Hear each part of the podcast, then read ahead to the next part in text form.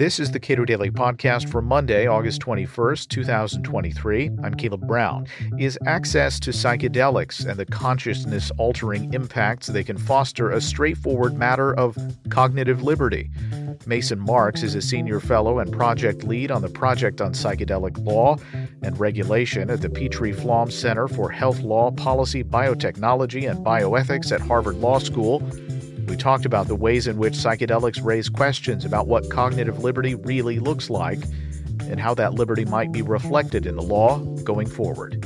There was a lot of discussion about psychedelics for uh, assisting people who are having, uh, I'm just going to just say mental difficulties, uh, difficulties that may or may not be physical in nature, but to, to help people uh, grapple with those things and maybe either make different decisions about how their how their lives are going or to effectively process some sort of trauma that's uh, occurred uh, in their lives. And we're going to talk a little bit more about where that conversation is right now but you advocate something that I think is is fairly provocative and um, is is worth exploring at least uh, in the abstract initially just and that is cognitive liberty and that people in some ways ought to have the ability to dramatically more easily access uh, these kinds of chemicals uh, for the purposes of improving their lives. Can can you sort of spell out what you're what you're advocating and, and where that fits in with what we an- understand about our liberties? Absolutely. Yeah, certainly one of the most exciting applications of psychedelic substances is their use in mental health care where they might dramatically improve our ability to help people with certain medical conditions because right now our ability is extremely limited. We've been using a lot of the same drugs and approaches for decades, maybe even half a century or more to treat things like treatment resistant depression. So that's a very exciting area of the unfolding psychedelic ecosystem. But another really interesting area that's often overlooked is just like you said, the right of people to change their consciousness, to I- increase or alter their creativity, to think the kinds of things they thoughts they want to think. Uh, that is an area of this this policy landscape that's largely overlooked. There is some interest in religious use of psychedelics. I think people often push that to the side a bit and say, you know, the Constitution takes care of that. We have uh, freedom of uh, uh, we have the free exercise of religion protected by the First Amendment. Uh, however, most people don't realize that that is actually something that's very unclear in practice when it comes to psychedelics. And so um, you might have a religious institution or an indigenous community that believes very strongly in using psychedelics for uh, spiritual purposes or, or, or traditional healing ceremonies, it is by no means clear that those activities will be protected under federal law. And then you also have people who might just be ordinary individuals who want to explore their consciousness uh, in, in, greater depth, or, or, researchers may want to do research that that falls outside of uh, medical research just to better understand consciousness and the mind and psychology. So, what I propose in a a paper that will come out uh, sometime next year in the, the Florida Law Review, it focuses on the First Amendment, but instead of looking at uh, the free exercise right, I'm looking at freedom of expression, so freedom of speech under the First Amendment. And the idea is that when people use psychedelics, they often report receiving these really profound insights that often prompt them to look at their lives in a profound new way or to change their behaviors. They might realize, for example, they've been using cocaine for a while. They no longer want to do that. They realize they're they're they're hurting themselves. Maybe they knew this on some subconscious level before, or maybe um, we're talking about a relationship that they've realized they've been ignoring repairing for a long time. And when they use the psychedelic, they realize, you know, I really need to call my brother and, and mend this relationship. So they receive these insights that have the qualities of speech that, you know, they might be coming from an area of their subconscious mind. Some people feel like they're coming from nature or another dimension or from uh, deceased relatives. We, we don't really know. And on some level, it doesn't matter. The point is that they are receiving speech and there is a, a, a right to receive information and ideas protected by the First Amendment. And so that's what I'm arguing for in this paper. And it's it's difficult, like I think at first blush, because we uh, we presume when we're talking about speech, we're talking about discrete humans communicating with one another, and that's not necessarily what you're talking about at all. You're talking about the right to receive messages from within part of our own brains, potentially. Correct. Yeah. It, it used to be that the, the, the right to free speech often focused on the rights of speakers, the right of someone speaking to express their opinion. That has shifted significantly over time, and it's widely acknowledged that our First Amendment right to free speech is largely based on the rights of listeners. So, the rights of listeners to receive not only what we would consider human speech, but also information there are all, all kinds of really interesting thought experiments where you can think of situations where there might be information and there's no speaker, there's no human speaker, and yet you would still want to protect someone's right to receive that information under the First Amendment. So there's some interesting examples. One of them is a rock formation, a naturally occurring rock formation that some people just think for some reason its shape evokes violence, violent thoughts, violent behaviors. You can make a very, very plausible argument that the First Amendment would still protect someone's right to view that naturally occurring formation, even though there's no human creator or no speaker in that case. And so some argue we can even apply this logic to things like artificial intelligence speech or robot speech or even data that computers produce. And so my argument is that if that's the case, we can equally apply that argument to data that originates from subconscious regions of our brains.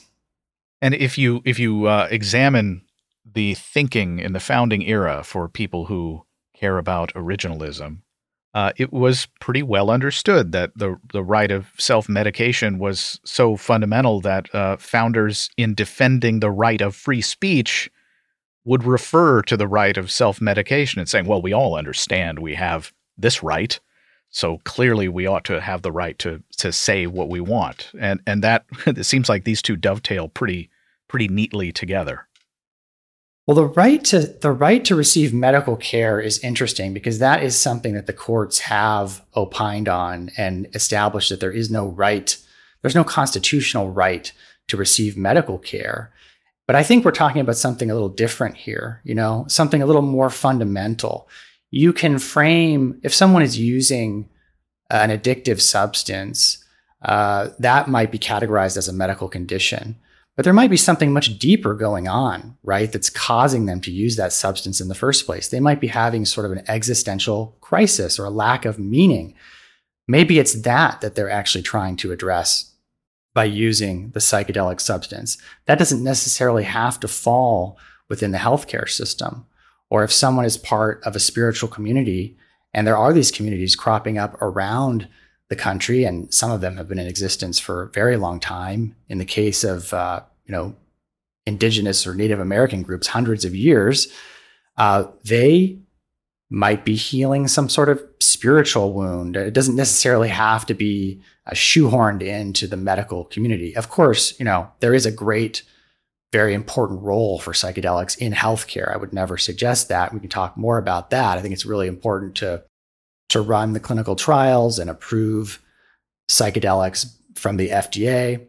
But this is a you know, another area that we're talking about that's I think equally important, but is often sort of overlooked in policy conversations. So, I, and I really think that uh, whether or not people recognize that out front, it seems like this is going to become a much more salient uh, point that that you're making down the road. Uh, Nita Farahany has recently written a book that uh, I've been enjoying, uh, "The Battle for Your Brain." About the ways in which we might face some sort of intrusion from either employers or governments or nefarious actors. Uh, and uh, you know this this kind of question that you're getting at here seems like it fits uh, in very neatly with the kinds of things that uh, that she's talking about.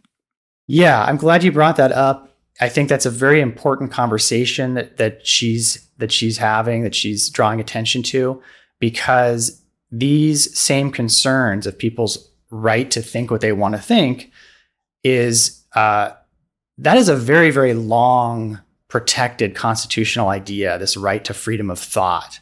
That goes back hundreds of years. The problem is that compared to freedom of speech it's really not very well developed. The court you know the supreme court might reference freedom of thought and talk about how it's a fundamental right but if you compare it to freedom of speech and the cases we have and the legal doctrine in that area, that's far more extensive than freedom of thought, which is really, really very poorly defined. That's something I was trying to do in this paper, sort of flesh that out a little bit more to help prepare us for what Professor Farahany is talking about. We have all of these new technologies like brain computer interfaces and means of reading people's thoughts through EEG and other types of technologies. I read that Apple just patented a or filed a patent application for an earbud that can actually read your brain signals from within your ear canal. So we're really going to see some unbelievable technologies that have abilities to read and potentially influence people's thoughts. And so we really need to bulk up this area of law, which is right now really, really underdeveloped to help prepare for new forms of thought control and to defend uh, the freedom of thought, which is you know continually being encroached upon.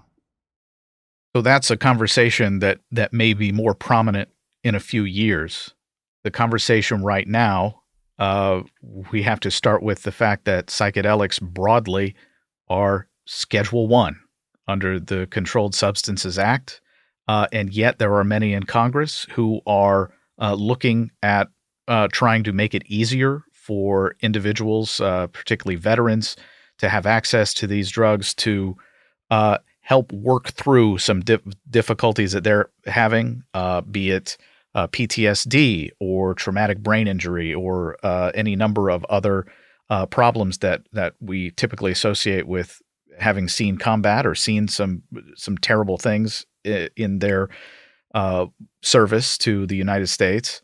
So, uh, if you could characterize how you see that discussion as uh, going right now, and and as you noted before we started recording, it's moving very quickly. It's quite impressive. I think two years ago, it, it really wouldn't have seemed very plausible that you would see significant interest in Congress and in federal agencies in psychedelics. Uh, even earlier, there were a couple bills proposed by Alexandria Ocasio Cortez to try and make it easier to study psychedelics because of their Schedule One controlled substance status. It was very difficult to allocate federal funding to psychedelic research. But I, I read recently that when she proposed those bills, you know, people laughed because they'd say, "Oh, this is your shroom bill that you're proposing," and it, was it wasn't really taken very seriously. That has changed significantly, uh, most notably in the past year, where there have been a, a number of changes. For instance, uh, there's been a, a, the formation of a congressional psychedelic caucus to educate members of Congress about psychedelics. And there's been a lot of advocacy from veterans groups because PTSD and treatment resistant depression and suicide are such significant problems in the veteran community, that's really allowed advocates to gain a lot of traction in the past year. And so we're starting to see bills introduced that are, are being taken very seriously. One of them was the Breakthrough Therapies Act proposed last year. And that the idea behind that was if a drug has gone through a phase one uh, if a drug has gone through phase one clinical trials and been given breakthrough therapy status from the FDA, which means that it could represent a significant advance over existing therapies, then it should be fast tracked for rescheduling. And that will make it easier for researchers to study these substances. So we're seeing a lot of interest, a lot of activity. There were some bills folded into the uh, national defense spending bill this year. Most of them were were eventually eliminated. But to see things get that far to be approved by the House, for example, is really historic. And so I think in the next few years, we'll see these things being taken even more seriously. My one concern is that interest is really, really very narrow in DC. It's very, very narrowly focused on increasing access for researchers and for veterans. And I think those are really important things to do, well worth pursuing. But I do find that the narrative is very skewed in that direction. There's very little discussion of what we talked about cognitive liberty, religious freedom, things like that. So, but but states have moved ahead right? Just just as they did with uh, cannabis in uh, you know a decade ago, uh, with trying to create a framework for allowing these chemicals to be used within the borders of their states. Do you have any any thoughts on how well that has gone? And of course, you know, in my office in Washington D.C., Washington D.C. has effectively decriminalized, um, I believe, just uh, psilocybin mushrooms. So that's interesting. Yeah, Washington, D.C. is one of 15 plus U.S. cities now that have decriminalized psychedelics, at least partially. The first was Denver, Colorado, which decriminalized psilocybin mushrooms in 2019. A couple cities, Oakland and Santa Cruz, California, were quick to follow, as was Washington, D.C., which I believe is actually broader. It covers several psychedelic substances. Uh, Denver was was the most narrow, and subsequent cities have broadened that to include not just psilocybin, but things like mescaline, ibogaine, and dimethyltryptamine, which is the active ingredient in ayahuasca.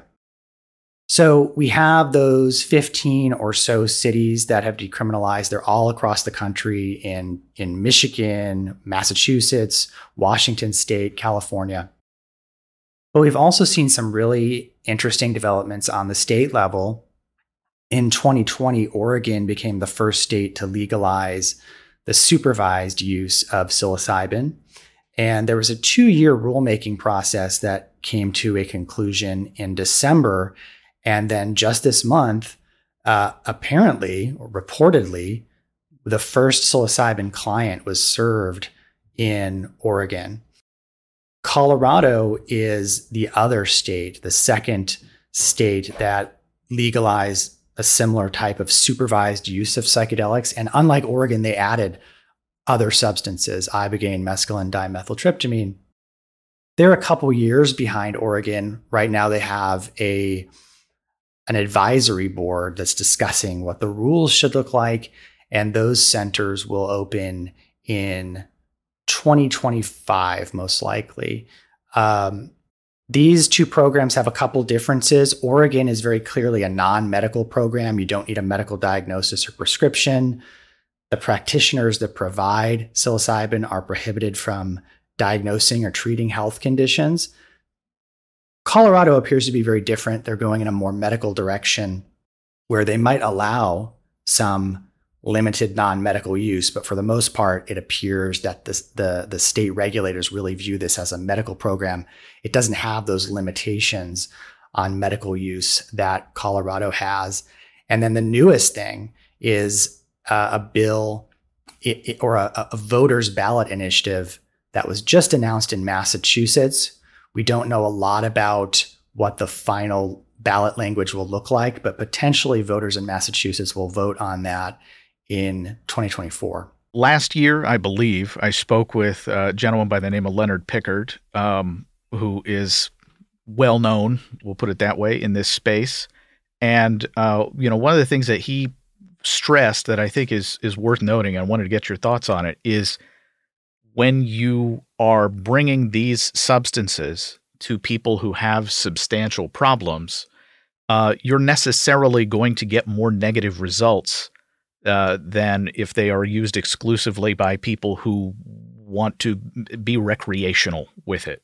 And the reactions could be uh, more substantially negative. Now, that's maybe necessary if you want to move these kinds of uh, medicines from their legal status uh, now to something more productive for people. Uh, but he he said, look, if you don't get this right, there's going to be this sort of backlash. Uh, and there these stories that are negative, substantially negative, will be highlighted uh, in a pretty substantial way. So, to what extent does that give you any any more caution about how this ought to proceed? This is a very very complicated subject that uh, we likely can't do justice, you know, in a short period of time. But I would say that there is definitely a lot of fear about that in psychedelic communities. A lot of fear that any negative press, you know, might potentially set things back by any number of years. I think it's a lot more complicated than that. There will inevitably be negative stories. You know, people will have bad experiences. People will be harmed. I think, unfortunately, people often focus too narrowly on the potential harm uh, because there are also, or, or I would say, physical or psychological symptoms, that type of harm. There are other harms. There can be harms, harm, prohibition causes harm. And this is how things, this is how, this is where we start get, getting quite complicated. So, what often happens in prohibition is that people will be using substances illicitly in the shadows and effectively you're disincentivizing them from coming forward if something goes wrong. So we hear a lot about fentanyl. There are the drug supply is often uh, tainted with a, this very very potent substance, which causes a lot of opioid related deaths.